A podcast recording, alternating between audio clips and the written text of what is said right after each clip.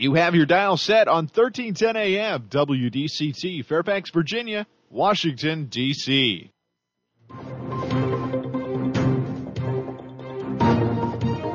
워싱턴과 미국, 그리고 세계의 흐름을 짚어보는 라디오 워싱턴의 시사 토크쇼. 워싱턴 전망대.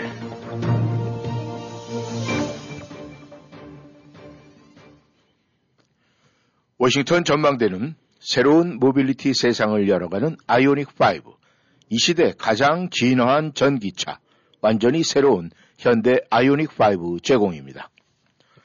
5월 12일, 오늘은 목요일입니다. 워싱턴 전망대 시작합니다.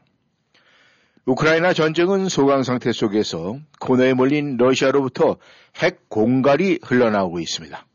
그러나 미국과 서방 측은 한층 더 러시아의 고삐를 쥐어가고 있어 접점을 찾기가 어려운 상황입니다. 그리고 한국에서는 윤석열 새 정부가 드디어 출범을 했습니다. 그러나 문재인 정권과 그 자녀 세력들은 여전히 국회 다수를 무기로 입법 전행을 이어가고 있어서 새 정부의 전도가 간단치 않음을 느끼게 하고 있습니다. 오늘 워싱턴 전망대 변함없이 우크라이나 전황부터 점검해 보겠습니다. 오늘도 김영일 해설위원 함께 하십니다. 안녕하셨습니까? 네, 안녕하십니까. 네. 전 세계 언론이 공개하는 우크라이나 러시아 전쟁 영상은 참혹하기가 그지없습니다. 그럼에도 불구하고 그 마리우폴 제철소에 남아있는 2천여 우크라이나 병사들은 죽음을 두려워하지 않는 결사 항정을 결심하고 있는 가운데 지금 우크라이나의 전황 누가 유리하고 누가 이기고 있습니까? 네, 아마 다들 궁금하실 거예요. 이제 계속 우크라이나 얘기가 나오는데 사실 전쟁 초기만 하더라도 뭐 그냥 전격적으로 뭐 러시아군이 밀고 들어온다 또 아니면 퇴치를 시켰다 뭐 네. 이런 식으로 해서 이제 그 급박하게 돌아가는 것 같은데 지금 크게 어떤 변동된 것 같은 전세라든가 네. 어디가 뭐 어, 함락됐다든가 아니면 어디가 점령됐다든가 이런 얘기들은 없죠. 네. 음, 하지만 이제 이 가운데서 지금 마리우폴도 그렇긴 하지만은 특히 이제 돈바스 지역 북동부 지역에서는 치열하게 지금 그 전투가 치, 저 전개되고 있는 것 같습니다. 네. 이제 단지 어, 괄목할 만한 획기적인 이제 변화가 없다 뿐이지. 아, 우리 그 전에 6.25 때 막 저기 휴전 직전에 네네. 그 철의 삼각지대에서 그냥 그 뭐 몇십 미터 저 고봉 몇십 미터 이제 구롱 네. 아니면 뭐 몇 미터 아 이거를 두고 이제 낮밤이 바뀌면서 서로 계속 접전을 볼때 아마 지금 그런 양상들이 치고받는 양상이 전개되고 있는 것 같아요. 예. 전체적으로는 어, 러시아군이 진격은 하고 있는데 진격 속도나 이런 부분은 어, 굉장히 더디고 예상보다는 그 많이 가고 있지 못하다. 네. 이제 그만큼 우크라이나군의 저항 내지 이제 반격이 세야 된 얘기죠. 음. 그 다음에 이제 카르키운가에서 그 우크라이나 제2의 도시 그쪽에서는 우크라이나 군들이 조금씩 조금씩 그 러시아군을 국경 쪽으로 이제 퇴치하고 있다는 네. 얘기도 있고 돈바스 지역에서 다른 또, 또 지역에서는 밀고 들어오고 있다는 얘기도 있고 그래갖고 하여튼 한마디로 정리된다면 결정적으로 어딘가가 크게 진격하고 그 점령지를 넓히고 있는 상황은 아니고 네. 현재 형성된 전선 속에서 밀고 또 다시 재탈환하고 라는 이제 그런 치열한 그 공방전이 벌어지고 있는 것 같습니다. 네. 그러니까 누가 유리하냐라고 했는데 그러면은 또 누가 이기고 있냐고 했는데 그러면 사람들이 이제 단순하게 생각할 수 있는데 아 뭐 저 관점에 따라서 좀 다르긴 하겠죠. 단기적으로 네. 봐서는 당연히 이제 군사력이 더 막강한 어쨌든 그 저기 러시아 쪽이 유리하다고는 봐야 되는데 네. 이런 치열한 공방전 어쩌면 소모전이 계속됐을 때는 어, 결코 러시아가 속전속결로 마무리하지 못할 경우 어, 그만큼 불리해지는 거니까 그런 국면으로 봐서는 아, 어, 우크라이나 쪽이 유리하다고 볼 수도 있고 대신 또 우크라이나는 그만큼 나라 전체가 지금 벌집투성이 벌집처럼 이제 피격당하고 있으니까 또 네. 피해는 크다고 할 수도 있고 또 누가 이기고 있냐라고 했는데 그러면 결코 어느 쪽이 제압하는 상태로 완벽하게 압박을 가하지 못하고 그야말로 공방전이니까 음. 그렇게 본다는데 그러면은 아, 러시아가 지는 건 알지만 결코 이기고 있진 못하다. 네. 음, 또 우크라이나는 이기진 못하지만 절대 또 지는 건 아니다. 라는 식으로 이제 얘기들이 그런 식으로 이해를 해야 될 것 같아요. 네. 그래갖고 큰 국면으로 봐갖고는 지금 조기 제압을 못하고 이 상태에서 교착 상태에 머물러 있다는 거는 러시아가 아, 이기고 있지 못하니까 즉 지고 있다고 봐야 되겠죠. 네.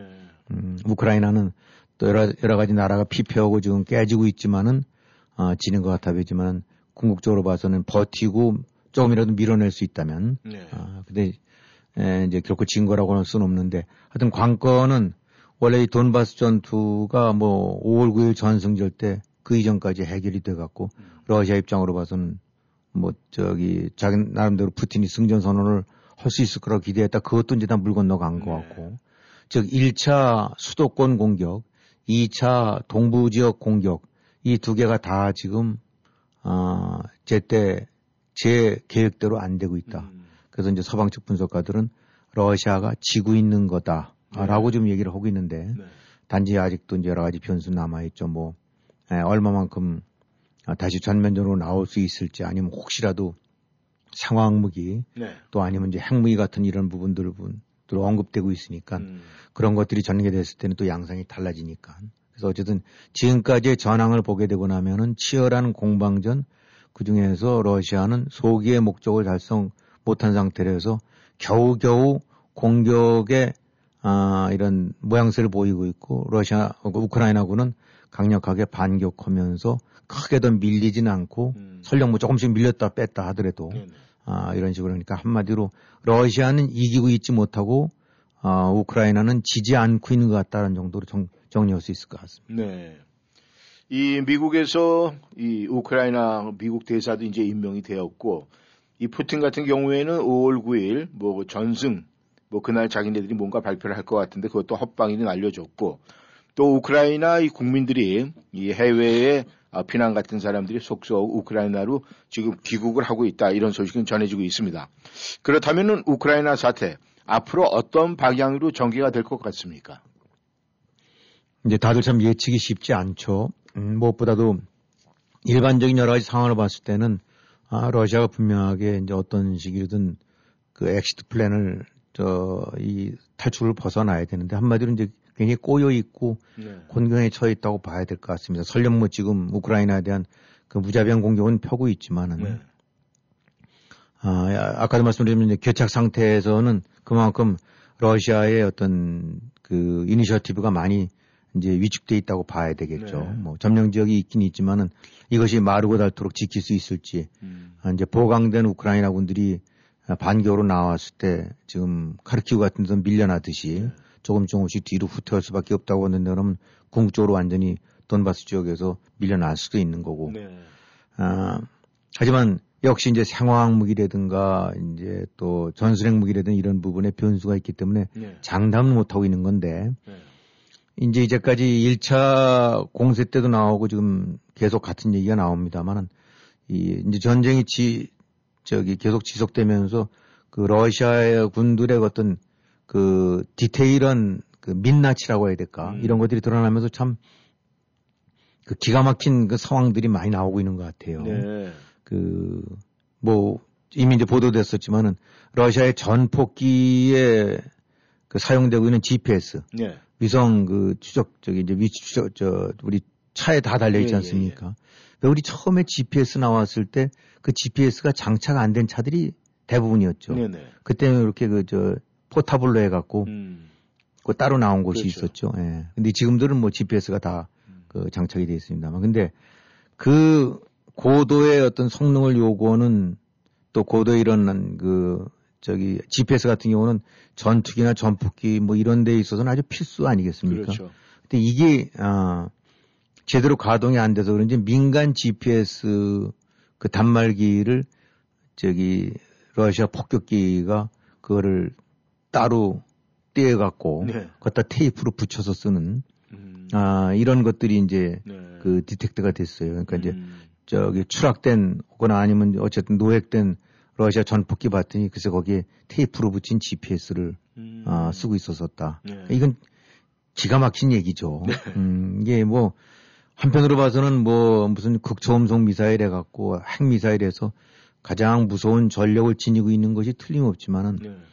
음, 또 한편으로 봐갖고는 그 이건 하여튼 러시아의 국방과 민 민간 분야 같은 IT와 이런 부분들이 그 고도로 연계되어 있지 못하다는 음. 아, 그야말로 따로 놀고 있는 네. 이런 실상을 보여주는 건데 뭐 탱크에도 뭐 저는 자세히 모르긴 합니다만 어떤 형태든 지지대 같은 것들이 부속으로 필요한 게 있는 것 같은데 네. 이제 그것이 아 그거에 잘 그 최적화된 뭐 그런 그저 이제 부속 기재들이 있는 것 같은데 네. 뭐 이걸 통나무 음. 저 잘라갖고 쓴다든가 네. 그 다음에 아 러시아군들 이렇게 생포거나 이렇게 적어고 나서 보니까 그 보급약품 저, 저 비상약품 예, 있잖아요. 예, 예. 그 비상 구급난 같은 거 이런 거 보고 나니까 거기 나왔던 붕대를 보니까 1970년대 중반에 만든 거라는 거예요. 네. 그러니까 50년 전에 made 음. 된 아, 붕대를 갖고 다닌다. 아, 이거는 뭐 여러 가지를 시사하는 거죠. 그렇죠. 러시아의 보급 상태 내지 이런 소프트웨어가 얼마나 지금 겉과는 겉으로는 그럴듯할지 모르지만 형편없는지. 네.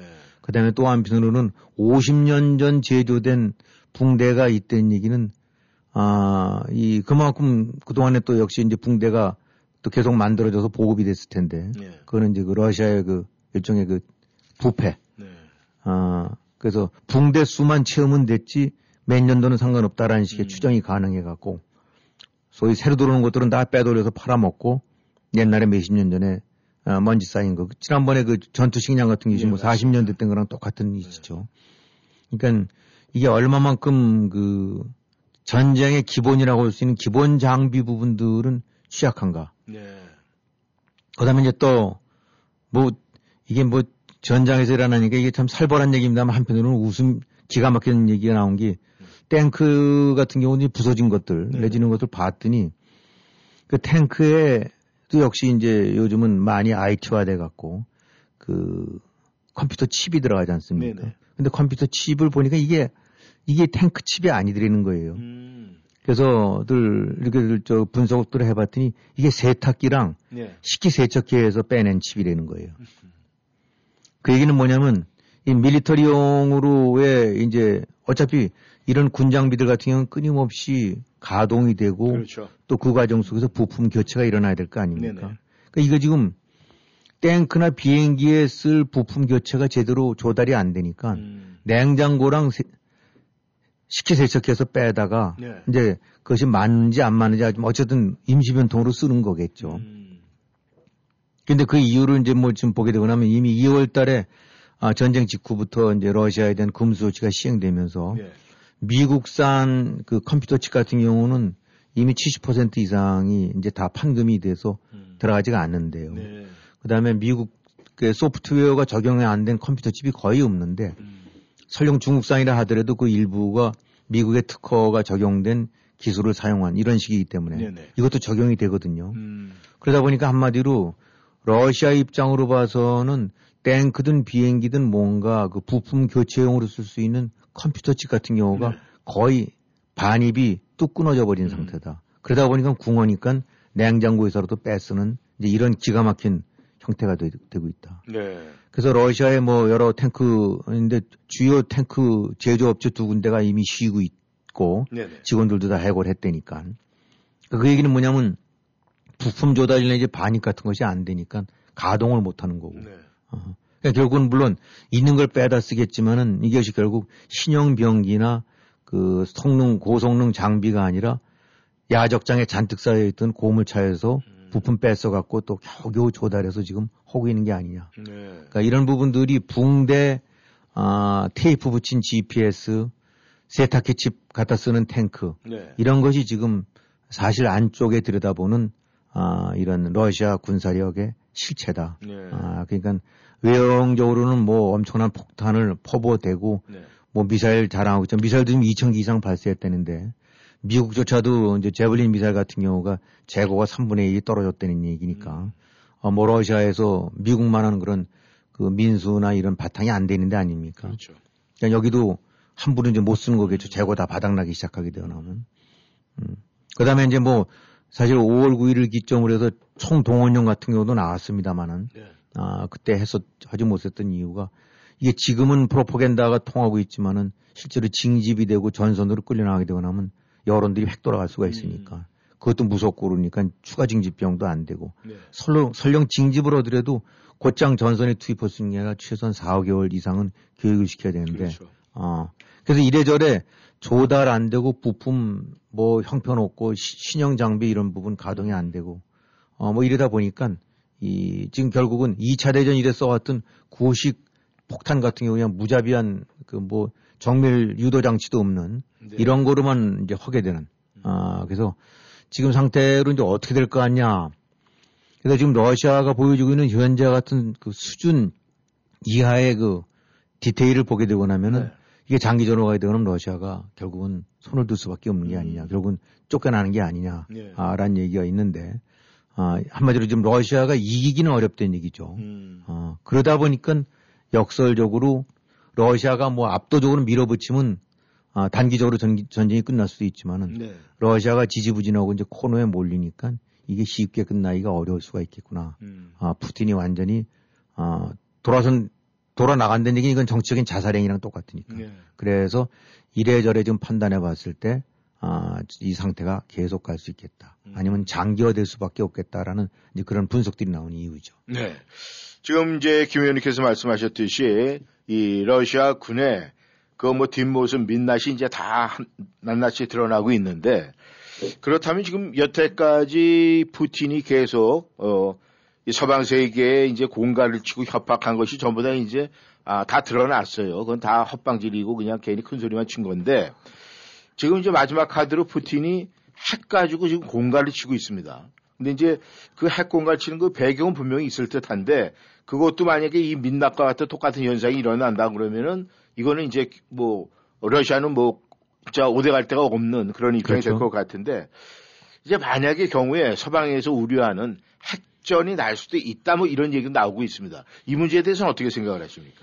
근데 지금 미국도 제일 우려하고 있는 게 그거죠. 어, 그래갖고 이렇게 이렇게 코너에 몰아서 지금 러시아의 그 어, 온몸을 멍들게 하고 있는 거는 뭐 서방 측 입장에서는 바람직한 얘기인데 네. 이제 이게 아, 획 돌아서 궁지에 몰린 아, 쥐가 고양이를 물듯이 네. 이제 핵전으로 해서 어, 그냥 막가자라는 부- 그런 얘기가 나올까 제일 우려되는 건데 네. 어쨌든 간에 푸틴 입장으로 봐서는 이렇게 코너에 몰리고 있다가 우크라이나에서 결국은 밀려는 안 된다고 그러면 사실상 국내적으로도 어, 정치 생명이 끝난다고 봐야 되겠죠. 음. 아, 그러니까 그거로선 택할 수 없는 거고. 네. 아, 결국 이제 외교적인 이런 접근이 쉽지 않다는 것이 이제 러시아 입장에서는 그런 거고. 우크라이나 쪽으로 봐서도 그냥 뭐 견딜 수 없을 정도로 몰펀치를 받고 있다는데 그러면은 음. 그냥 손들어 버릴 텐데. 네. 이제 보니까 아, 무기 지원 같은 거로 봐서 사기도 높고 지원도 받고 많이 깨지긴 했지만 버틸만 할 여지가 있단다 그러면 여기서 끝나게 되고 나면 또 안 되죠. 네. 그러니까 맞은 김에 에, 더 맞더라도 아예 끝장을 내고 음. 어, 이 소위 이제 동부 지역의 돈바스 지역 강제 점령한 거라든가 네.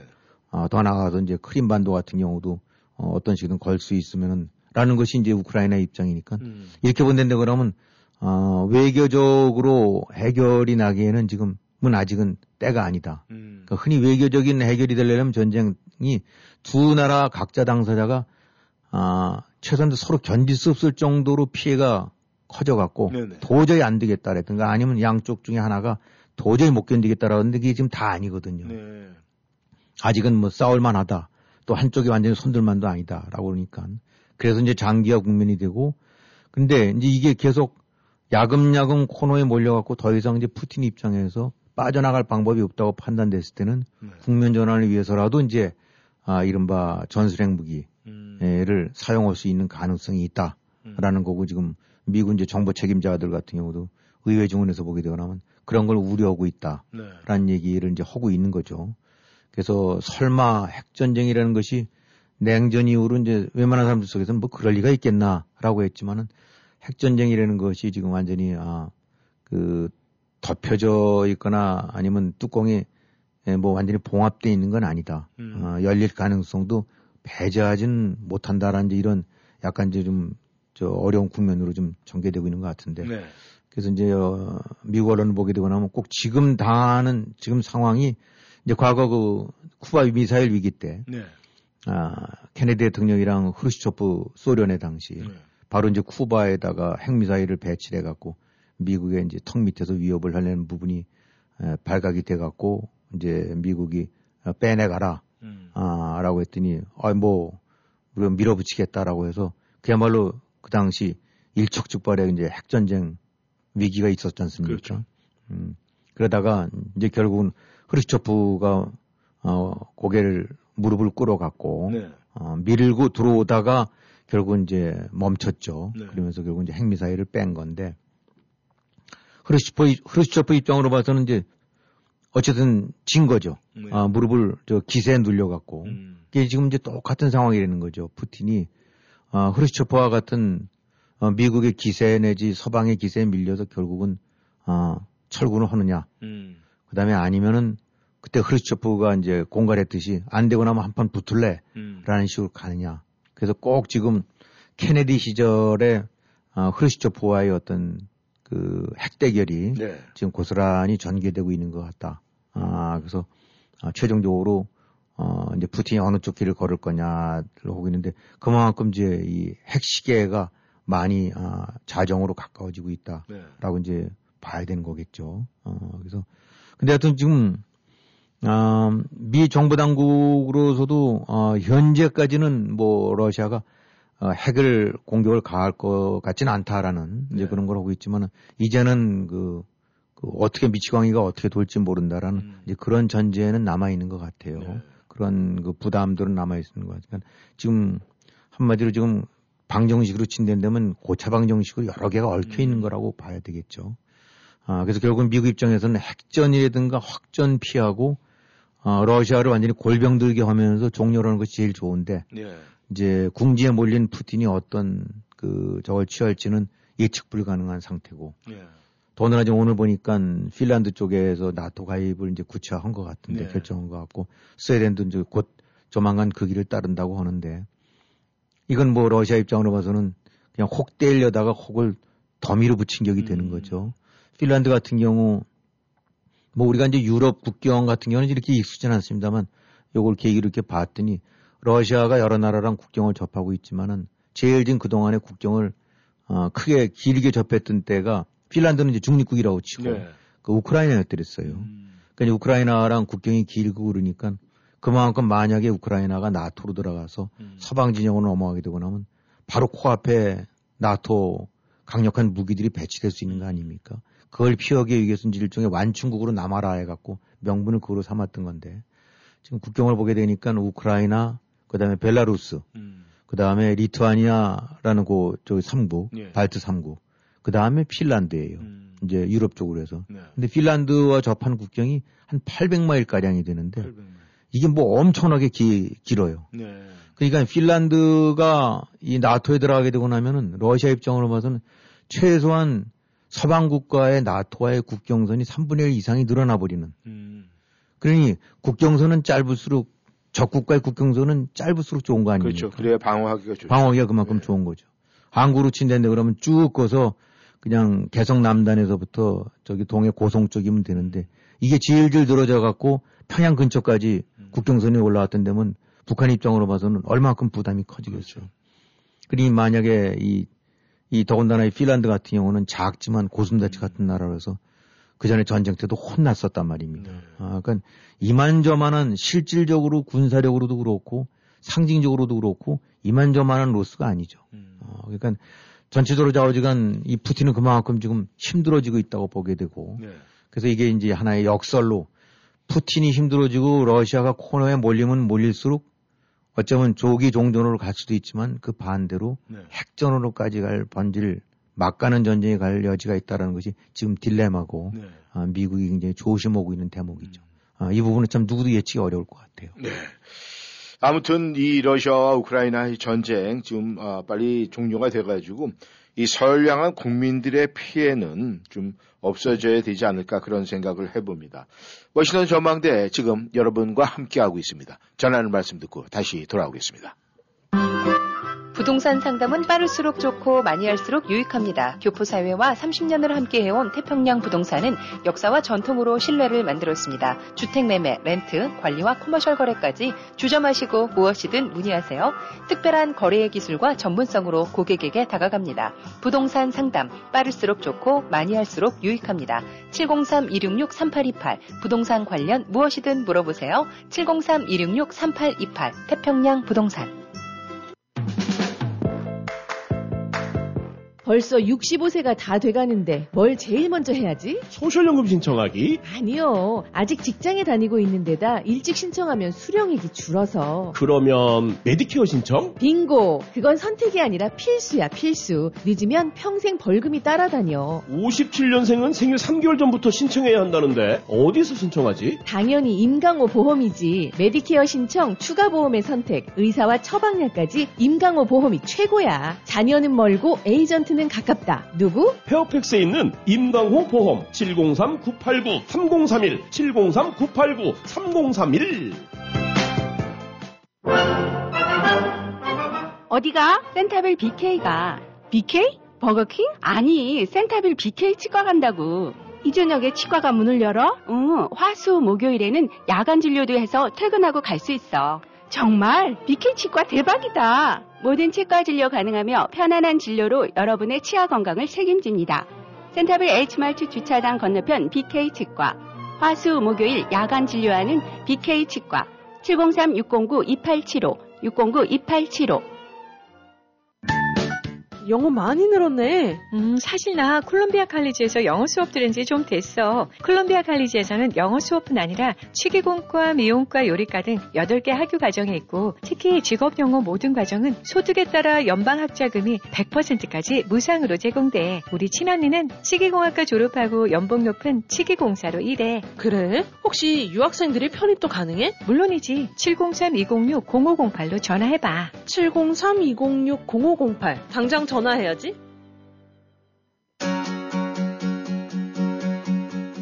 맥도날드가 Asian American Pacific Islander Heritage Month를 기념합니다.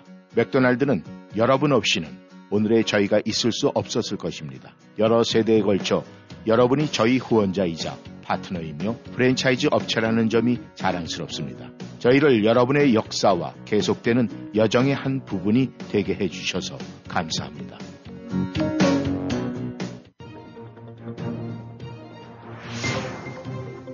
여러분은 지금 라디오 워싱턴 그리고 미주경제 신문 대표인 김용일 해설위원과 라디오 워싱턴 콘텐츠 본부장 이구순이 진행하는 워싱턴 전망대를 함께하고 있습니다.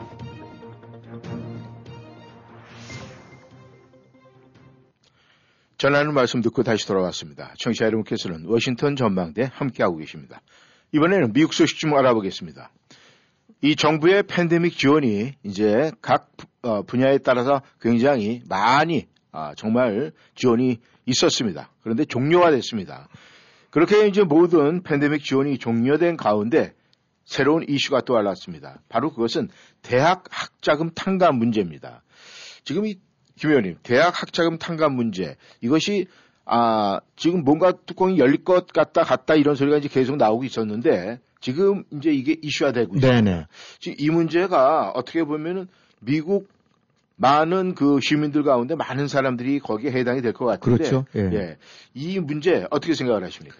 지금 이제 이 원래는 뭐 여러 가지 공약사항이 많았었지만 그 중에 하나 들어 있었던 것이 이제 어, 바이든 당시 후보가 네. 자기가 이제 대통령이 되고 나면 대학 학자금 채무를 어, 하여튼 1인당 최소한 만 불씩 탕감을 시켜주겠다. 라는 식의 약속을 했었더랬는데 네. 아직 이행이 안 돼 있었죠. 네. 그동안 뭐 코로나 뭐 이런 것들 때문에 아, 정부 지원금들이 이제 급여 혹은 뭐 실업수당 네. 또뭐 이런 아니면 운영자금 이런 쪽으로 이제 몰렸었기 때문에 아 근데 이게 뭐 미국서 대학을 다닌 자녀를 두었거나 실제로 다녔던 분들은 알겠지만은 이 사실 미국 학비가 비싸고 네. 그 가운데서 이제 대부분 다 론을 얻어 쓰는 거 아닙니까? 네. 아, 장학금도 나오긴 하지만 그래서 하여튼 대략 한 그 미국 전체 이 대학 학자금 채무 어, 빚을 진 이제 부모 그 당사자를 포함해 갖고 네. 어, 하여튼 4천 한 5, 600만 명이 된다니까. 음. 아, 미국 전체 인구의 거의 이제 한 7, 8분의 1은 된다고 예, 봐야 예. 되겠죠. 그다음에 규모도 이제 1조 7천억 달러, 뭐 1조 8천억 달러 그러니까 이 자체로 봐갖고는 모기 다음으로 그 규모가 클수록 클 만큼 음. 부채 규모가 엄청나되는 겁니다. 네. 그래서 이제 어쨌든 이 학자금 부채에서 이건 이제 졸업하고 나면 학생들이 직장을 갖게 되고 나면 갚게 되고 이제 부모들도 갚는 건데 예, 아름아름 꽤 큰 부담이 되는 거겠죠. 네. 그래서 이제 이걸 탕감을 해준다는 건데 일단 만 불씩 탕감하게 되고 나면 한 최소한 천만 명 정도에서 천삼백만 명 정도는 혜택을 보나 봐요. 네. 아 근데 대략 평균이 지금 한 3만 불 정도 된다니까. 음. 어, 그 이상 되는 사람도 있고 그 이하로 되는 사람도 있는데 특히 이제 저소득층 어, 근로자들 같은 경우는 여기서 몇백 불씩 나오고 있는 이런, 이런 분들이 생활에 큰 지장을 주는 것 같아요. 네. 어, 그래서 지금 나오고 있는 것이 일단 만 불은 기본안이 될 것 같은데 네. 아, 민주당 내부에서는 아, 뭐 추산 5만 달러까지는 탕감을 시켜주자. 음. 아, 이것을 다들 허덕이고 있으니까. 음. 그 다음에 또 아니면 전액을 다 탕감을 하자. 그래서 그걸 음. 털어주자. 뭐 이런 식의 얘기고 있는데 그건 뭐 쉽지는 않은 일 같고. 네. 그래서 결국은 어, 이제 저 지지자들 쪽에서는 여기서 털어주게 되면 그 부분들이 뭐, 그 다른 소비 쪽으로 다 갈 테니까 어디 돈 빠져나가는 거 아니다. 음. 그 대신 이 밀레니얼 세대 같은 경우는 특히 묶어놓게 되고 나면 이 돈에서 좀 해방시켜주는 게 좋겠다라는 식의 이슈가 계속 당내에서 나오고 있는 건데 음. 어쨌든 간에 아, 그, 뭐 우리 저기 한인들 같은 경우는 여기서 대학을 안 다니거나 뭐 이제 특히 젊은 중년층 아직까지 대학을 보낼 만한 아, 그런 자녀들이 아닌데는 네. 별 생각이 없을지 모르겠는데 미국서 이제 살면서 대학을 다녔던 많은 미국 아 이제 이 주민들 입장으로 봐서는 네. 이 학자금 탕감 문제가 굉장히 에, 이 유산 저 이제 저 어보션 예. 아그 그 문제와 더불어서 굉장히 큰 이슈인 것 같아요. 그래서 어쨌든 지금 조만간 이 부분들이 어떤 형식으로든 이제 가시화 될 것 같습니다. 네. 결론이. 근데 이제 문제는 말이죠. 이 만약에 이 학자금 뭐 그걸 갖다가 탕감을 해준다 이러면은 뭐 두 가지 효과가 나올 수 있다고 그러더라고요. 하나는 뭐 나름대로 이제 경제 활성화가 돌아가고 있는데 또 한편에서 봤을 때는 이 젊은 층들이 어떤 금전적인 그런 거에 대해서 더 깊이 관여하는 그런 게 없고 뭐 흥청망청 될 수도 있다 뭐 이런 얘기도 나오고 있는데 어떤 것이 지금 이 MZ 세대의 젊은 세대들에게 좋은 방법으로 나타날까는 지금 알 수가 없는데 일반적인 이제 부모들의 입장에서 봤을 때는 아무래도 좀 여유가 생기니까 뭐 이 중간 선거에 큰 뭐 도움이 좀 되지 않을까 그런 생각도 많이 네. 합니다만 근데 이제 이 바이든 대통령이 공약이었단 말입니다. 그렇죠. 이것이. 예. 근데 이제 지키긴 해야 되는데 근데 이제 뭐 액수나 이런 문제 차이는 분명히 있을 것 같은데 이게 어떤 식으로 마무리가 지금 될 것 같은 그런 예상은 지금 하고 있습니까? 일단 좀 진행되는 거로 봐서는 이제 학자금 탕감이 분명히 어떤 특히 이제 저소득층을 상대로 해서는 일종의 이제 시혜적인 조치이기 때문에 어저 뭐 바람직하다라는 건 틀림이 없긴 하지만 네. 에, 이 모든 사람이 다 당연히 또 찬성하는 건 아닙니다. 네. 왜냐하면 이게 자녀가 없거나 네. 아니면 뭐 자녀를 대학을 안 보냈거나 음. 어쨌든 대학과는 관계없는 사람들이 또 적지 않을 거란 말이죠. 음. 그러니까 이 사람들 입장으로 봐서는 아니 내가 세금 낸 거 이렇게 해서 왜 엉뚱한 나는 아무런 혜택도 없고 네. 거기서 또 공부하는데 자기가 알아서 부담하려고 하는 걸 왜 정부가 덜어주느냐, 음. 내 세금을 왜 걷다 쓰느냐라는 네. 반발들이 있을 수가 있는 거죠. 네. 아, 그러니까 이 왜냐하면 하여튼 한마디로 일부 계층에게 전 국민에게 골고루 시혜가 되는 것이 아니라 네. 아, 일부 계층에게만 아, 한다. 음. 그다음에 이제 학자금 혜택 탕감폭이 커질 경우 그 중에서는 뭐 좋은 대학 나와서 지금 벌써 돈 떵떵거리면서 버는 친구들도 있는데 음. 걔네들 걸 왜 깎아주느냐 음. 뭐 이런 얘기도 있을 수 있는 네. 거고 그 다음에 이제 그러나 대체적으로 학자금 부채를 진 사람들이 젊은 층이고 네. 어, 또 저소득층이 이제 부담을 느낄 만한 사람들이 많기 때문에 네.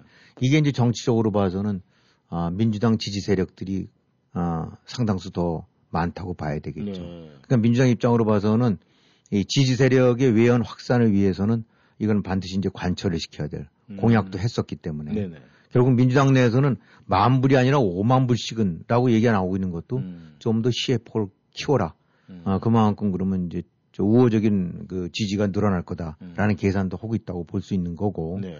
예. 반대로 아, 이 공화당 입장으로 봐서는 이게 이제 대체적으로 이제 불만인 거죠. 네. 어, 이게 왜, 왜 돈을 자꾸 이렇게 저 퍼스듯이 해갖고 엉뚱한 데다 집어넣느냐. 음. 지금 뭐 이 인플레 이런 것들 때문에 힘드니까 보편 타당한 사람들이 도움을 줄 수 있는 쪽으로 해야지 왜 특정 계층으로만 이걸 주려고 그러냐 하고 당연히 이제 그런 반발이 나오고 있는 거고. 그래서 이 부분이 지금 현재 학자금 탕가 학자금 같은 거 내는 것이 9월까지로 유예가 돼 있어요. 네. 음, 그동안에 이제 코로나 때문에 동결이 됐었죠. 네. 근데 이제 현재 나오는 전망으로는 일단 9월까지 조치를 저 내는 거는 또 다시 좀 더 연장이 될 것 같은데 음. 아, 하여튼 9월 정도에는 어떤 식으로 마무리를 지어야 된다. 왜냐하면 11월에 중간 선거가 있지 않습니까? 네. 그럼 또 어정쩡하게 넘어가게 되고 나면 이거 장난치냐 뭐 이런 얘기 나오고 나니까 민주당 입장으로 봐서는 9월쯤에는 늦어도 샥 뭔가 탕감 내지 조치해서 음. 아, 그런 가시적인 거를 보여줘야 될 음. 아, 이런 부분들이 정치적인 필요성이 있다고 봐야 되겠죠. 네. 아, 그러니까 이 하여튼 이 모든 것이 다 보게 되거나 뭐 어느 일방적인 호의나 선의보다는 네. 다 정치적인 음. 저 과실을 따지는 거니까. 음. 그래서 저 이제 공화당 쪽에서는 니들 자꾸 지금 질질 끌고 있는 것이 고 임박해서 짠 하고 보여주려고 하는 거지. 음. 어, 이제 선거 효과를 네. 내, 저 뭔가 저 득표 효과를 내기 위해서. 네. 아마 그런 부분도 작용될 거예요. 네. 그래서 그런 시점으로 본다면 아무리 늦어도 9월쯤에는 아, 최소한 만 달러를 탕감하는 거 부분들은 아, 시, 조치가 시행될 것 같고 음. 관건은 좀 더 늘어나느냐 아니면 그 대상자 폭을 어떤 식으로 확대시키느냐 네. 뭐 이런 부분들이라고 할 수 있는데 어, 어쨌든 간에 이 우리는 잘 크게 저 피부로 못 느꼈던 학자금 탕감 이슈가 네.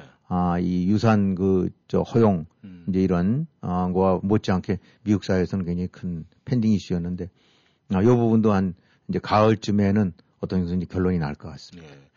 이 하여간 탕감이 되면은 한쪽에서는 이 젊은 노동력이 상실되지 않는 이런 우려감이 나오는데 그건 상관이 없겠습니까? 뭐, 일단은, 아, 사실은 이제 200불, 300불, 400불쯤 되는 그, 이런 부분들이 어, 저소득에서 막, 직, 막 직장 갖고 이런 출발하는 학생 아니 이제 그런 갓, 갓, 저 새내기들 입장으로 예. 봐서는 적지 않은 타격이 되고, 음. 어, 그런 부분들이 어, 주름을 지게 안 되는데, 아까도 말씀하셨던 대로 뭐 흥청망청 네. 또, 또 도덕적 해이가 일어날 수도 있고 해서 뭐든지 다 어느 측면에는 장단점이 있지 않겠습니까? 예. 그러나 정치적인 여러 가지 계산으로 봐서는 분명히 이제는 9월쯤에는 결론은 날 수 있을 것 같다. 예. 음, 그렇게 봐야 되겠죠. 네.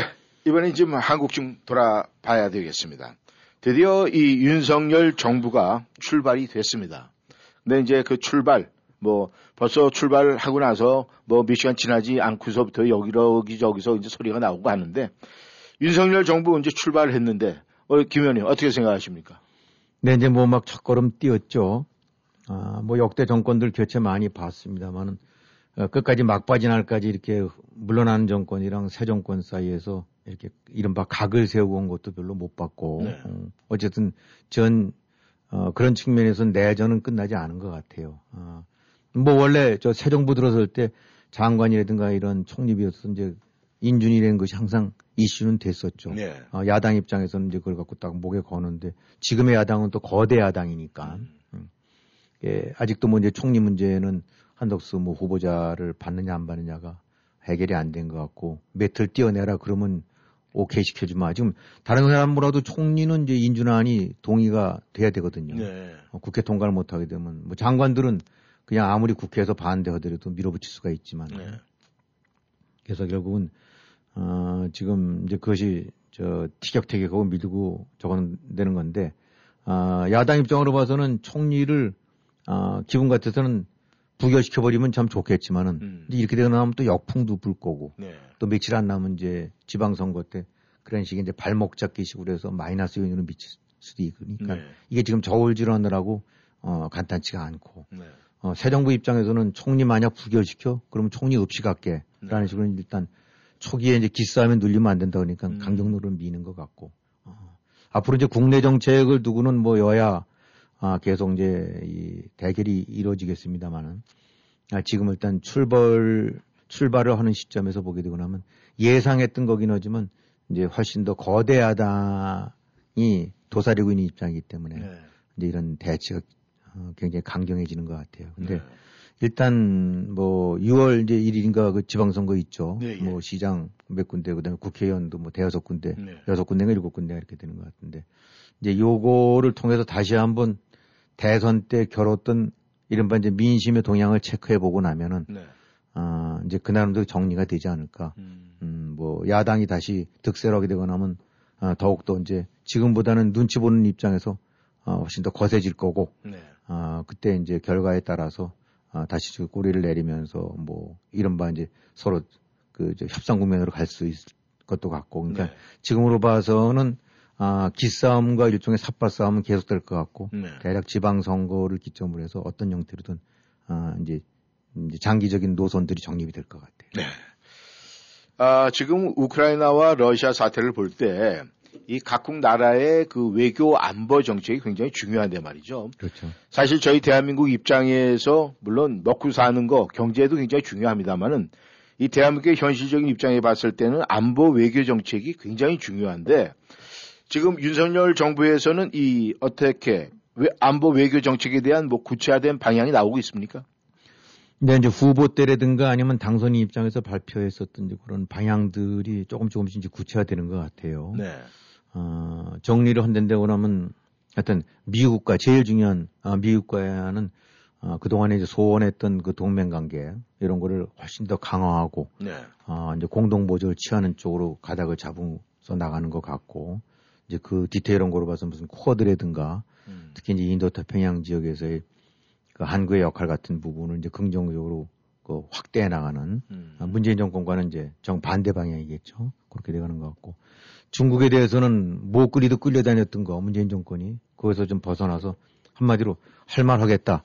예. 아, 뭐 니네들을 다 버리 무슨 등 돌리지는 않겠지만은 아, 문재인 때문에 이게 빌빌 기는 게 아니라 음. 어, 할말 하면서 하겠다라는 스탠스를 보이고 있는 것 같고 또 일본과의 관계에서도 뭐 어, 문재인 정권 때는 그냥 최악으로 치달아서 그냥 죽창 대결 같은 얘기가 나왔습니다만은 네.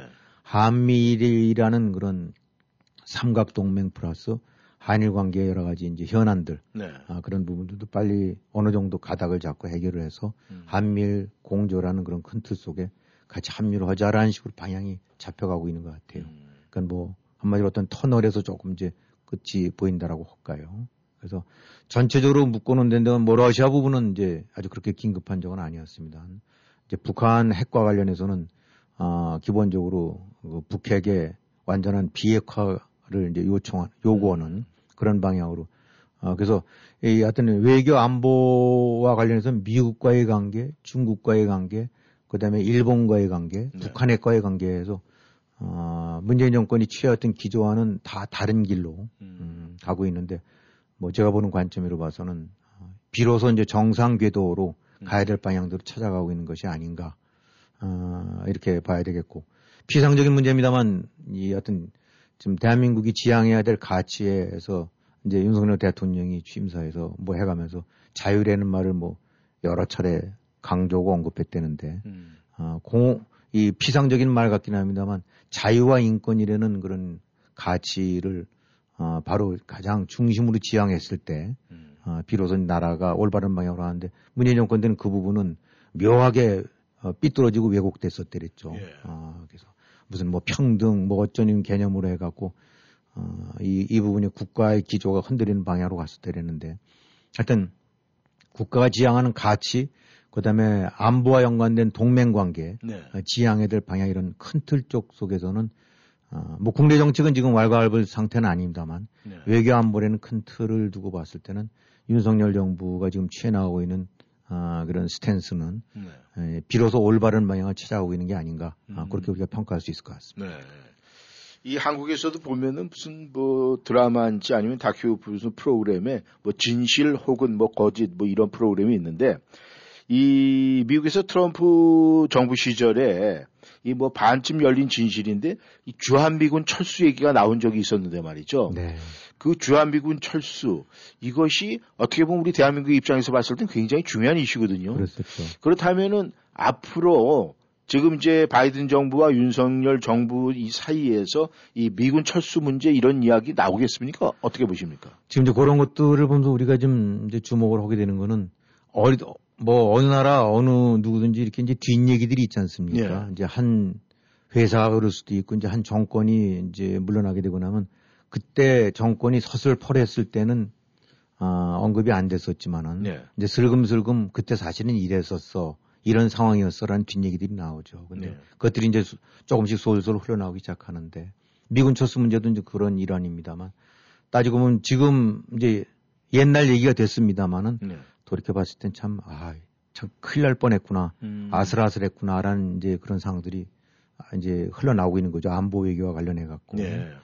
이제 가장 최근 게 그 에스퍼 미국 전 국방장관이 이제 출간한 책에서 발췌된 내용들인데 네 에, 그런 얘기가 나왔었던 거죠. 음. 트럼프가 미군 철수해버릴까라고 했더니 뭐, 에, 그 당시 이제 국무장관이 아, 뭐, 저 재선되면 허시라라고 해서 이제 임기응변으로 넘겼대는데, 네. 아, 물론 그것이 현실화된데, 그거는 꼭 볼 수는 없었다 하더라도, 어, 어쨌든 간에 국정 통수권자가 그렇게 밀고 나갔을 경우 굉장히 대한민국 입장으로 봐서는, 음. 어, 정말 상당한 위기에 처할 수밖에 음. 없는, 어, 그런 상황도 있었었는데, 아, 그 이제 에스포 장관에서 지적했었던 것이 그 한국에 대한 문재인 정권 우리가 이제 짐작했던 대로 굉장히 우려와 아, 불만 네. 속에서 이제 문재인 정권을 봐왔던 것이 음. 사실인 것 같아요.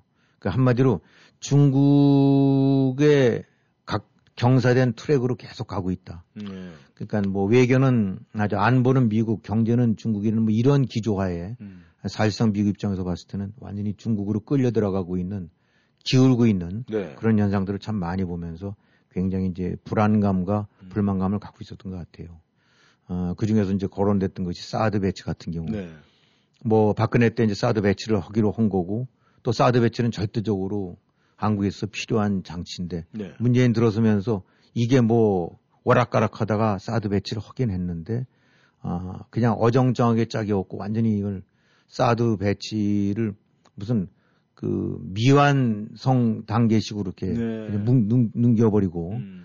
그뭐 그걸 하려고 그러면 뭔가 이제 여러 가지 기반 시설도 필요하고 그런데 뭐 명목을 내서 갖고 환경 평가해야 된다라고 해서 몇 년 걸린다 뭐 어떤 식으로 말도 안 되는 음. 그 다음에 이제 또 보게 되고 나면 사드 배치는 해놨는데 그것이 기지가 운용되려면 여러 가지 물자들이 반입돼야 될 거 아닙니까? 그렇죠. 거기 주둔하고 있는 어, 병사들의 뭐 먹고 자고 하는 것도 필요할 거고 음. 어, 장비라든가 이런 것들이 있는데 이 성주구 이제 저 기지 같은 경우 네. 보거나 근데 우리가 뭐 보도 때 봤습 언론 보도 통해서 봤습니다만 거기 반입되는 물자들을 그 동네 주민들이 바리케이트를 치고 통제를 해버려서 들어가지 못하는 이건 뭐 그 진짜 전 세계적으로도 코미디 같은 얘기죠. 네. 어. 이게 아니 어느 군 부대 국가의 안보를 저거하고 있는 군 부대의 물자 반입을 음. 어, 국가국가 간에 합의해 갖고 아, 그거를 동네 주민들이 에, 바리케이트에 지금 못 들어가서 막하니까 못 간다 음. 해갖고 아, 이건 정말 그 뭐그 뭐, 그 코미디라고 할 수도 없고 어, 정말 장, 말도 안 되는 장난질이죠. 네. 만약 여기 지금 저기 콘티코에 있는 군부대 네. 아니면 저기 저 노포코에 있는 해군 기지에 그 동네 사람들이 딱 나서고 여기 못 들어가. 음. 아, 여기 일체 물품 돼. 근데 그게, 그게 상상이 되느냐. 네, 뻔히 보이는 뭐 환경평가 같은 네. 거 갖고 몇 년 걸린다. 주민들이 막아서 그 불화 때문에 아, 이걸 통과시킬 수 없다라고는 한국 뭐 경찰이나 군 당국 이런 것들 같은 경우 미국 입장으로 봐서는 지금 당신들 뭐, 뭔 짓 하고 있는 거냐는 음. 말이 나오다 보니까 그때 이제 에스퍼 장관 얘기 보게 되면 이딴 식으로 하게 되고 나면 음. 사드 철수시켜 버리겠다라고 음. 해서 이제 합참 의장 같았는데 뭐 3개월 내에 철수 방향 생각해라 하고 나니까 할 수 없이 찔끔해 갖고 네. 어, 그때 뭐 물자 반입을 허용했다. 그 전에 이제 헬리콥터로 음. 좀 날려고 그랬었어. 네. 정말 기가 막힌 일이었더랬죠. 따지고 보면은. 네. 그러면서 이제 에스포 장관 얘기는 거 보기도 하면 문재인 정권 쪽에서 그 전작권은 돌려받으려고 그냥 몸부림을 쳤다라고 하는데, 네. 어, 뭐 외형적으로는 군사주권 어쩌고 그러는데 중국만 나왔고 선불 정책 타해서 다시는 사드 배치 추가 안 한다. 뭐 미국과의 미사일 동맹 저기 저 미, 저, 저 MD 이런 부분들은 안 한다. 한미를 안 한다는 이게 바로 군사주권 포기한 거지. 음. 어, 전자권 저 해와야 뭐 군사주권 회복한다는 식으로 그냥 좌파의 전형적인 그 보여주기식 네. 어, 국익이라든가 이런 것보다는 그래서 그건 또 죽자 사자 달라고 하고 음. 어, 사드 같은 거는 그런 식으로 해방을 놓고 네. 이런 것들이 이제 하나씩 하나씩 이제 좀 들쳐나오고 있는 거죠. 예. 근데 뭐 어제 보도가 나온 거 보니까 그 탁현민인가 뭔가 하는 친구 네. 그뭐 북한 열병식 야간에 하려는 거 지가 저 아이디어를 줘갖고 그렇게 바뀌었다고 네. 이참 들어보게 되고 나면 기가 막힌 얘기죠. 네. 음. 그 그게 바로 어 다른 게 아니라 문재인 정권의 그 그 저기 주체들이 가지고 있는 사고 방식이고 예. 어 그것도 뭐딴 게 아니라 무슨 지 입으로 끄집어내서 저 자초를 했는데 네. 그러니까 지 스스로 죄상을 발표한 거죠. 어, 어, 그 북한 입장으로 봐서는 그 어쨌든 적을 이롭게 한 건데 지금 북한의 그 군사 퍼레이드는 것이 목적이라는 것이 결국은 남한이나 저, 저한테 위협을 주려고 하는 거 아닙니까? 네. 그거를 좀 더 폼나고 장대하기 위해서 야간을 아이디어를 줘서 그렇게 했다. 네. 아, 그러면서 했던 것이 그건 보일 건 보이게 하고 가릴 건 가려주기 위해서 훨씬 효과가 크다. 네. 근데 실제로 한국 군사나 일본, 미국 군사당국 입장에서는 야간 저 행진옥으로 나니까 가려지는 부분이 많잖아요. 그렇죠. 그렇게 되고 나면 그것이 무기가 이게 신형인지 구형인지 네. 이게 약간씩 작은 차이를 갖고도 버전이 달라진 걸 봐야 되는데 네. 싹 바뀐 거니까 이건 사실은 어떻게 보면 중대한 해적 행위죠. 어, 네. 반역 행위인데 그걸 앉아서 자랑 삼아 떠들어대고 어, 그런 그런 게 또 실설이 옆에 자리 잡아 있었던 것이 문재인 정권 예, 뭐 어떤 실체가 어떤 건지 그대로 짐작하게 하는 사례 아니겠어요? 예, 맞습니다. 어쨌든 지금 북한이 이렇게 하는 거 보게 되면 답이 나와요. 문재인 정권 때는 얼마나 편했겠어요, 김정은 입장에서. 그냥 뭐 아래 것 때리고 허드시 하게 되면 늘 예예하고 그랬었는데 지금 보게 되니까 뭐 조금 결이 달라지니까 네. 이리저리 해서 뭐 지금 길길이 뛰면서 어쩌고 하는 것 같아요, 북한.